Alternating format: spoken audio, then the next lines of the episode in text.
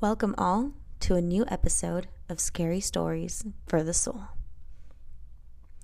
Here at podcast headquarters, Halloween is our favorite time of the year. And it wouldn't be Halloween without visiting one of the most famous legends in American history.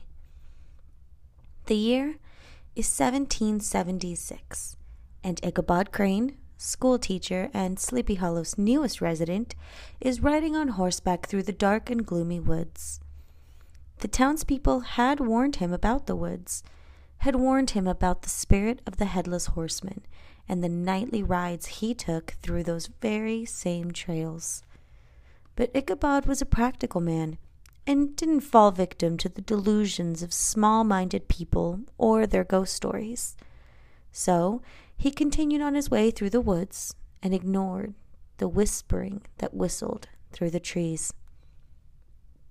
But suddenly, he hears it the sound of hooves rapidly approaching from somewhere nearby. He turns and sees the dark shape of the headless horseman riding a black horse with red eyes, and he's coming directly for him. Ichabod turns tail and runs, willing his horse to go as fast as it can he is so close that he can feel the heat of the horseman's hellfire on his back. Up ahead, the Bridge of Souls lays in wait, and Ichabod knows that if he can just get across that bridge, he'll be safe. But he's too late. His horse just a bit too slow, and the horseman throws the flaming pumpkin he's been using for a head directly at Ichabod. No one knows what happened to the school teacher after that. Not definitively, anyway. But the residents of Sleepy Hollow had their suspicions. There were rumors, gossip, really, passed from person to person, that the horseman had taken Ichabod and dragged him down to hell. There were others who believed that the brawny Brom Van Brunt had tricked Crane into fleeing the hollow because he was getting a little too close to Katrina Van Tassel, Brom's intended. Either way, Ichabod was never seen again. We can thank Washington Irving for the tale of the Headless Horseman. Irving spent most of his time following the events of the Revolutionary War in the village of North Tarrytown, New York. While there, local businessman Baltus Van Tassel, who was in fact a real man, regaled him with the tale of finding the decapitated corpse of a Jaeger, a type of German soldier who had assisted during the war, after a particularly violent skirmish. Van Tassel made the decision to bury the mysterious Hessian trooper in an unmarked grave on the old Dutch burial grounds, a move that surprised not just the residents of North Tarrytown, but Irving himself. The writer was so fascinated with the possible origins of this headless soldier that he crafted The Legend of Sleepy Hollow, a short story published in 1819 that was included in his collection entitled The Sketchbook of Geoffrey Crayon Gent. But the legend itself has far surpassed Irving and any expectations that he might have had for the short story. In 1997, the village of North Tarrytown, New York officially changed its name to Sleepy Hollow. And in 2006, a large sculpture of the headless horseman chasing poor Ichabod Crane was erected along Route 9. Tim Burton also took a whack at the legend with his 1999 film Sleepy Hollow, which featured Christopher Walken as the headless horseman, Johnny Depp as Ichabod Crane, and Christina Ricci as Katrina Van Tassel.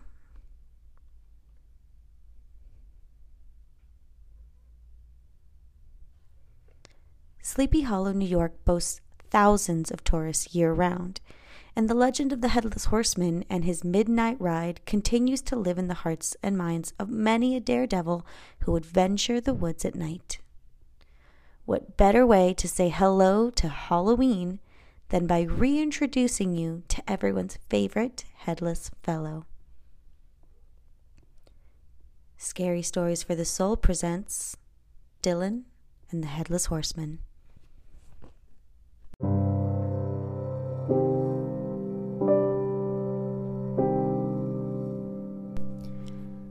Sleepy Hollow was a small town, much smaller than what Dylan Dullahan was accustomed to, but it was nice, and he reminded himself that a change of pace was what he needed. Manhattan had not worked out the way he wanted it to. The students at his school were well heeled and manicured, but they lacked respect for authority figures, which was expected when the majority of them came from parents who made three times his salary in a week. In the end, his nerves had gotten the best of him, and rather than be fired for potentially having a nervous breakdown in class, he quit and took the position as Sleepy Hollow High School's newest English teacher. October was a big month in Sleepy Hollow. Dylan knew that even before moving there. But it was a different thing altogether witnessing it in person. People were pumped. They were ready for the Halloween festivities and for the possible arrival of their most popular and feared urban legend. There were some residents of the Hollow that built statues of the Headless Horseman and Ichabod Crane in their front yards, clearly fans of the legend. But then there were those that stopped going out after the sun went down and bought extra locks for their doors. Dylan realized that you were either hyped or terrified. There seemed to be no in between. Which made him uncomfortable since, as a newcomer and an overall skeptic of all things spooky and supernatural, he was just not that into the festivities. He found it all a little silly, a little childish. What are you doing for Halloween tonight, Mr. Dullahan? One of his students asked him that fateful October 31st. Dylan mulled it over in his head. He was originally planning on staying home, passing out candy, and watching a documentary on the origins of Halloween. But perhaps this was a good opportunity for a teachable moment on the power of myth and legend. I was thinking about taking a stroll through the forest, his students went quiet. Seriously? A boy named Michael asked. Yeah, seriously, Dylan replied with a smile. He had clearly gotten their attention. Why? Is there something wrong with that? A chorus of murmurs broke out in the room. Mr. Dullahan, class president Melanie said in a tone of admonishment, you know what they say happens in those woods at night, especially on Halloween. Ah, yes. The headless horseman rides aloft a black steed, stalking all those who are brave enough, or arrogant enough, Melanie interjected under her breath, to walk in the woods at night. He'll take your head because he can't find his own, Michael said worriedly. And who told you that? It's Sleepy Hollow's most popular legend, Melanie said.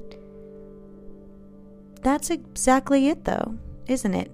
It's a legend, passed down from generation to generation, and thanks to a few movies and books, it's taken on a life of its own. The Hessian is based off of the body of a real German soldier, though, she said, irritation coating her words. The real Baltus Van Tassel found him and had him buried in an unmarked grave.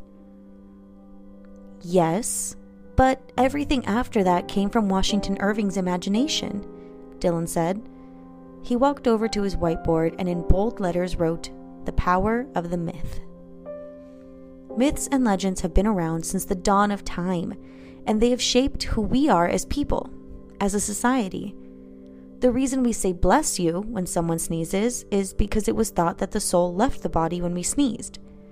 Mirrors are traditionally covered during funerals because people thought souls could be captured within them directly after death. For better or worse, these imaginary legends have had a huge impact on us. Take Sleepy Hollow, for example. The town changed its name to support the Irving story and legend. And when was the last time any of you walked in the forest after dark? Halloween or not. He looked around and took everyone silent nevers. That's what I thought. Which brings me to your weekend assignment. I want you all to pick your favorite urban legend or myth, research its origins, and figure out how it affects people in modern times. There was a resounding groan around the room. And you can't pick the headless horseman. That would be cheating. Have you walked in the woods at night since moving here? Melanie challenged him. Dylan tried his best to hide the look of embarrassment on his face. Truth be told, he hadn't. Not only was he not a big fan of nature, he wasn't particularly a fan of the dark either. No, as a matter of fact, I haven't, he replied nonchalantly. I've been here a few weeks, and with the move and setting up the classroom and buying furniture, I haven't had a lot of time to go on nature walks. So it has nothing to do with the fact that Mr. Lopez says you're scared of the dark? no, he replied with a fake chuckle. Also, that's not true. Melanie was smart and resourceful, if not a little overzealous. She saw an opportunity and took it. Can I propose a challenge then? She asked. Propose away. If you can spend an entire night in the Hessian's woods without running scared, we'll write the essay, plus three pages. And if I can't, not only is there no essay, but there's no midterm either. The class broke out in taunts. Dylan weighed the options in his head. If he didn't do it, not only would he be admitting to his students that he was afraid, but his whole spiel about myths only having power if you believed in them would fall flat. If he did do it, he would have to spend the entire night in the cold woods with the bugs and animals. But as an educator and a stubborn mule, he wasn't going to back down from a challenge brought on by a 16 year old. You're on, he said. The rules were simple. Once the sun went down, Dylan had to enter the woods and spend the entire night inside. The students were allowed to tell whoever they wanted about this little bet of theirs because it would ensure that if he were to try and bail out early, someone would surely catch him and turn him into the rabid teenagers. He could have his cell phone with him, but the only calls he was allowed to make were to the police in case of supernatural or just natural emergencies. At 7 p.m., almost on the dot, the sun finished setting, and the entirety of Dylan's fourth period English class were outside his home, waiting to walk him to the entrance of Hessian Woods. When they arrived at the edge of the forest, Dylan turned around and waved a dramatic goodbye to his students. They watched as he walked into the darkness of the trees and disappeared from their sight.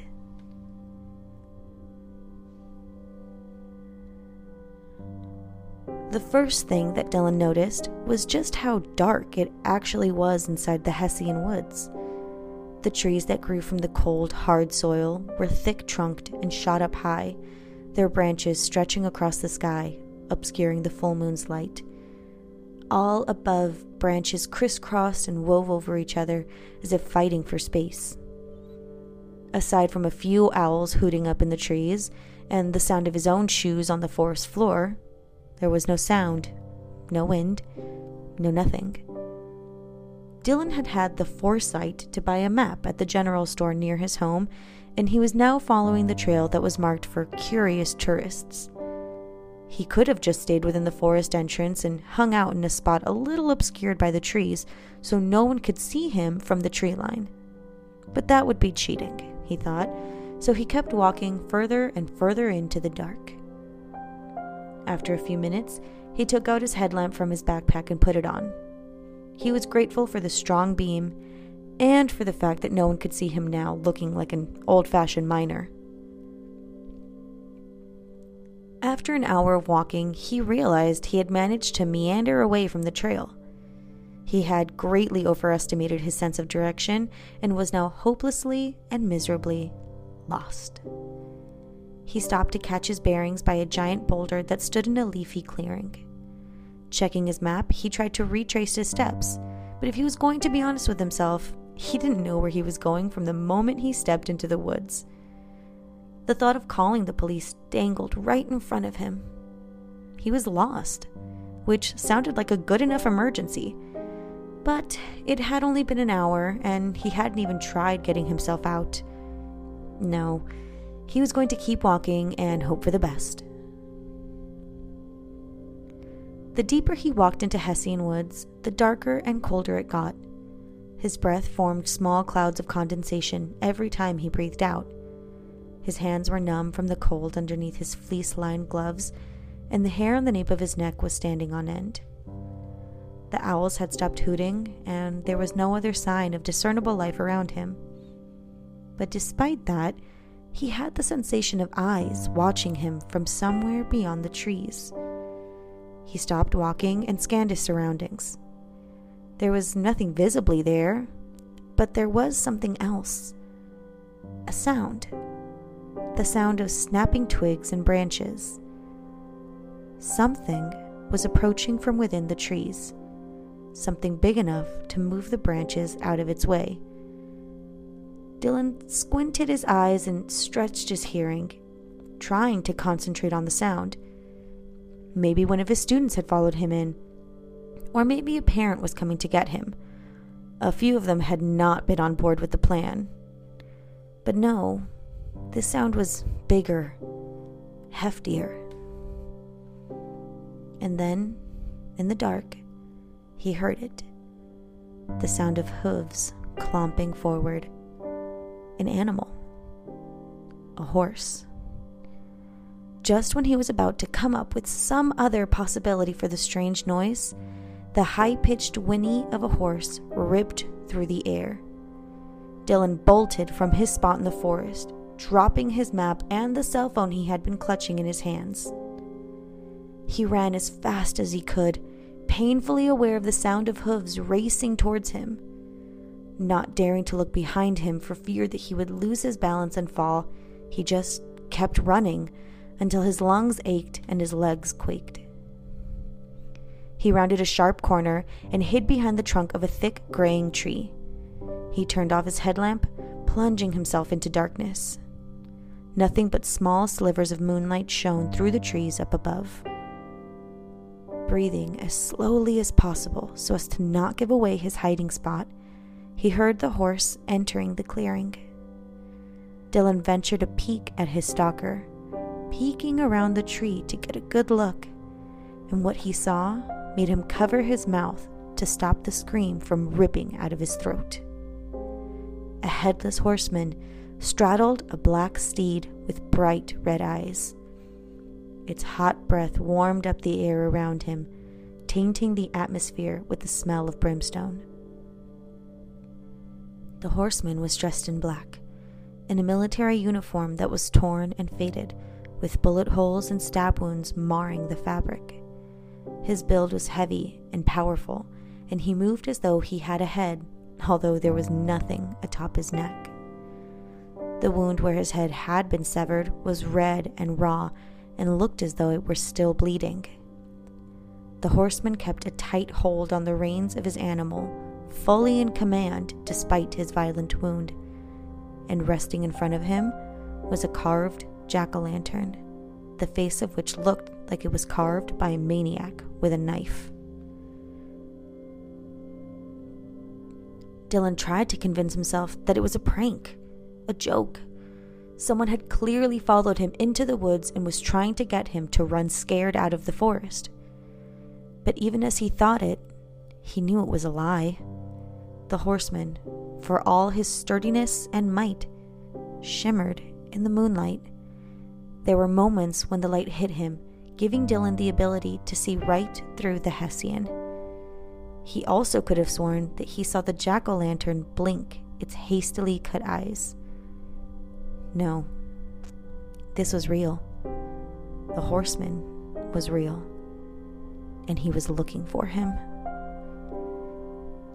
Dylan's heart hammered against his chest. He could smell the aroma of brimstone clouding around him as the horsemen circled the clearing. He couldn't stay there long. Eventually, the horsemen would find him, and God knows what he would do when that happened. Dylan crouched down and picked up a heavy rock laying beside his feet. With all the strength he could muster in his shaking arms, he launched the rock as far as possible. It went crashing through the trees, thankfully making an incredible amount of noise. The horseman galloped towards the sound, and once Dylan saw that he was gone, he ran as fast as he could in the opposite direction. Dylan went crashing through the trees, ignoring the scratches and bruises blossoming on his body from clashing with branches, shrubs, and thorn bushes. But it was no use. The more he ran, the more he realized that he was lost, and he was only getting more turned around. He had no idea where he was. Panic was fogging his brain, stopping him from thinking clearly, so he slowed down despite the fear rattling his bones and forced himself to concentrate. How did the legend go? Ichabod Crane had run into the headless horseman on his way home and ran as fast as he could on horseback to try and escape him. But where was he running to? Where was he going? The Bridge of Souls! The horseman couldn't cross the Bridge of Souls because it laid on hollowed ground. But where was it? He had never been there, and he sure as hell was not going to be able to find a way to get there. He didn't even know where he was now. I'll show you the way, a voice said. A man emerged from the trees. His skin was ashen, and his eyes and cheeks were sunken in, casting shadows across his face. He wore his long hair in a low ponytail, and his nose hooked in a regal way. He wore clothes reminiscent of the 1700s. Dylan recognized them from the history books he had studied years ago. Across his neck was a jagged red line the skin was peeling back from the wound, and he could see small glimpses of muscle showing where the skin was curled back. It seemed as though his head was attached to his neck through sheer force of will, and he had the same shimmering, translucent quality to him that the horseman had. Are you Ichabod Crane? Dylan asked quietly. I think I was. Once, Ichabod replied, but now my life seems like a distant memory. My home is this forest now, and my fate lies here now as well. But I can help you. You do not have to be like me.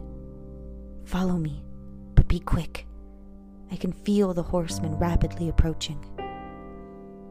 Dylan could hear the horsemen circling back. He stood up and ran following Ichabod's specter through the trees, zigzagging past boulders and fallen trees in an attempt to keep up. His legs ached from the running, but he didn't dare stop. Don't turn around, Ichabod called out to him. He could feel the heat on his back, hear the low rumbles of the horse's breath, and he knew that the horseman was right on his tail. He heard the sound of a sword being unsheathed. Hot tears poured down his face. Do not turn around, cried Ichabod again. But Dylan was terrified. How close was the horseman? Was he close enough to cut his head off with one foul swoop? Close enough to grab him by the hair and drag him to hell? The bridge is ahead, Ichabod said, and sure enough, Dylan could see the white bridge only yards ahead of him. At that moment, the headless horseman's dark steed unleashed a long and loud cry, as if the animal itself were shouting at him. The sound tore through Dylan's body. Instinctually, he turned around mid run to face his attacker and lost his balance. No! he heard Ichabod cry out. Dylan went down hard, skidding to a stop a few short feet of the Bridge of Souls. He tried to scramble to his feet, but the headless horseman jumped down from his horse and stabbed Dylan's calf with the rusted blade of his sword. He swore from the pain. Looking up, he could see Ichabod's shimmering form begin to slowly fade away. I am so sorry, my friend, Ichabod said before disappearing altogether. Please don't leave me, Dylan whispered. The horseman pulled his sword out of Dylan's leg and kicked him so he was laying on his back. He walked over to him and leveled his sword at his neck. Our Father, who art in heaven, Dylan prayed, but before he could finish, the horseman cut his head off with one quick strike. The following morning, when the English teacher never reported back from his venture into Hessian woods, his students went to his home but found the house empty and dark. Knowing that their teacher wouldn't leave them in suspense for the sake of a practical joke, they went to the police and reported him missing. Sleepy Hollow police officers scoured every inch of the forest. Search parties were formed that consisted of both locals and out of towners, but there was no luck. At one point during the search, they found his cell phone and a map, but no other personal effects. For a week, they searched the woods, but the news of a school teacher going missing in Sleepy Hollow after entering Hessian Woods on Halloween attracted far too many onlookers and horror content creators. So, the police sent everyone home and continued the search on their own. Exactly nine days after Halloween and Dylan's disappearance, police officers discovered a set of footprints that had dried in the mud. Upon following them, they came upon a decapitated body in hiking gear laying by the entrance of the Bridge of Souls. A headlamp was placed on its chest with the initials DD written in black marker. They also found a jack o' lantern burning brightly beside the bridge, its gaping mouth smiling widely at them. No one was ever arrested or convicted for the murder of Dylan Dullahan. His students were torn by grief and guilt, as was the rest of the town. They should have stopped him from going in. They shouldn't have made that stupid bet. Because although the police wouldn't admit it, the people of Sleepy Hollow knew what had happened to Dylan. The headless horseman had taken his head, just as he had Ichabod Crane's.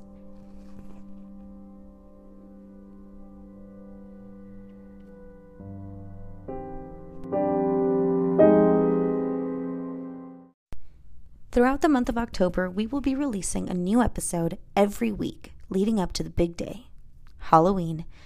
Tune in to new episodes on Spotify, Anchor, or wherever you listen to your podcasts. Don't forget to follow Scary Stories for the Soul and rate the show on Spotify and Apple Podcasts. And if you have any legends, myths, or scary stories you want to see covered on the show, email your ideas to scarystoriesforthesoul2020 at gmail.com. This has been Isabel Cortez. Until next time.